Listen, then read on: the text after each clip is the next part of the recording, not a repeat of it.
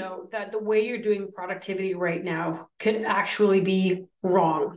Hear me out. There's a thousand different ways you can be more productive. But one of the number one reasons I see that people do not do well with their productivity is they lack the ability to prioritize. You can create as much of a list as you want. Everyone has a to do list. But most people go in some sort of linear fashion, which at some point starts to kind of fail. And then it becomes just like jumping all over the place. And then you're lost and the day is gone. And you're left at the end of the day wondering what the heck you did with your time. There's a very, very simple solution to this. It's not necessarily easy, but it is simple. I'm sure you've seen this before. And I'm totally using like little papers, right? The two by two matrix, right? This little bad boy. We've got important across the top and we've got urgent across the bottom. Very simple. I hope that's coming out right. Um, and basically, what you do is you rank thing based on importance. So, importance across the top, at least that's where I put it. And so, the most important is kind of at the access point that meets up with urgent, and the most urgent stuff is at the top. At the end of the day, you want no more than one or two things in this top box over here. The most important, most urgent. Only one or two. In urgent and not important, you want this to be a ghost town because you don't ever want to let unimportant things become urgent. Basically, what you want to do is you want to have most of your stuff below the line. If you can keep your tasks below the line here, then you're going to do much better at being in control of your day and so on. Sounds simple. You're like, duh, I've seen these two by two matrices before. I heard it's been called the Eisenhower box. Call it whatever you want. Here's where the challenge comes in. How do you define what is important? Most people are pretty good with urgent stuff that's due. Okay, no kidding, right? Um, things you need to respond to quickly. Okay, sounds pretty cool. Where people fail is what is actually important. And so for me, the way that I define what's important are things like will it add profitability to my business? Not top line numbers, bottom line numbers. Top line numbers, fun, cool for bragging rights. Bottom line number is what I can go home and play with.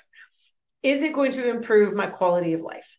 Is it going to meet my three criteria that I live by? Will it make me or anyone else happier, wealthier, or more fulfilled?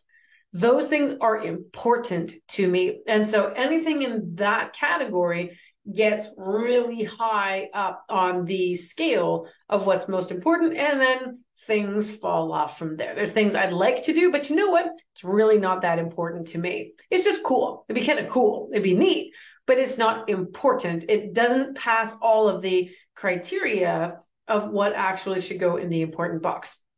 So I want to challenge you today to take that to do list of yours and plot it, right? Number one, create your criteria. What makes something important to you and what gets deemed to be urgent?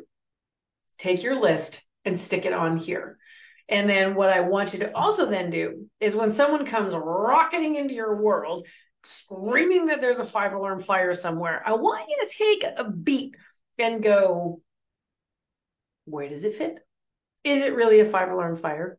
Is it an important five alarm fire or an unimportant five alarm fire? Because important, urgent stuff gets dealt with before this. So maybe it's important or urgent to them. Okay, okay, sure, yep. Goes over here. And as soon as this box is empty, then you get to it. Most often, when people come in rocketing into you, demanding your attention and your time, and to make you follow their agenda, they can solve it for themselves. And all you need to do is ask one simple question what do you think you should do? They often already have an idea and then they can motor on, and it never makes it onto your list at all. Don't be afraid of pushing people's emergencies back into their matrix. Teaching this is really great because at the end of the day, you're going to be giving them a great gift. Anyone can be busy, but it takes training and skill and practice to be productive. So that's my challenge to you. I would love for you to email me if you have, if you want to create this and email me, Rebecca at RebeccaMountain.ca. I would love to see what you guys did with it. Um, because if you can be more productive, you are more in control of your day. It lowers your anxiety, increases your joy in life. And trust me, my friends, everybody needs more of those things. Have fun with it.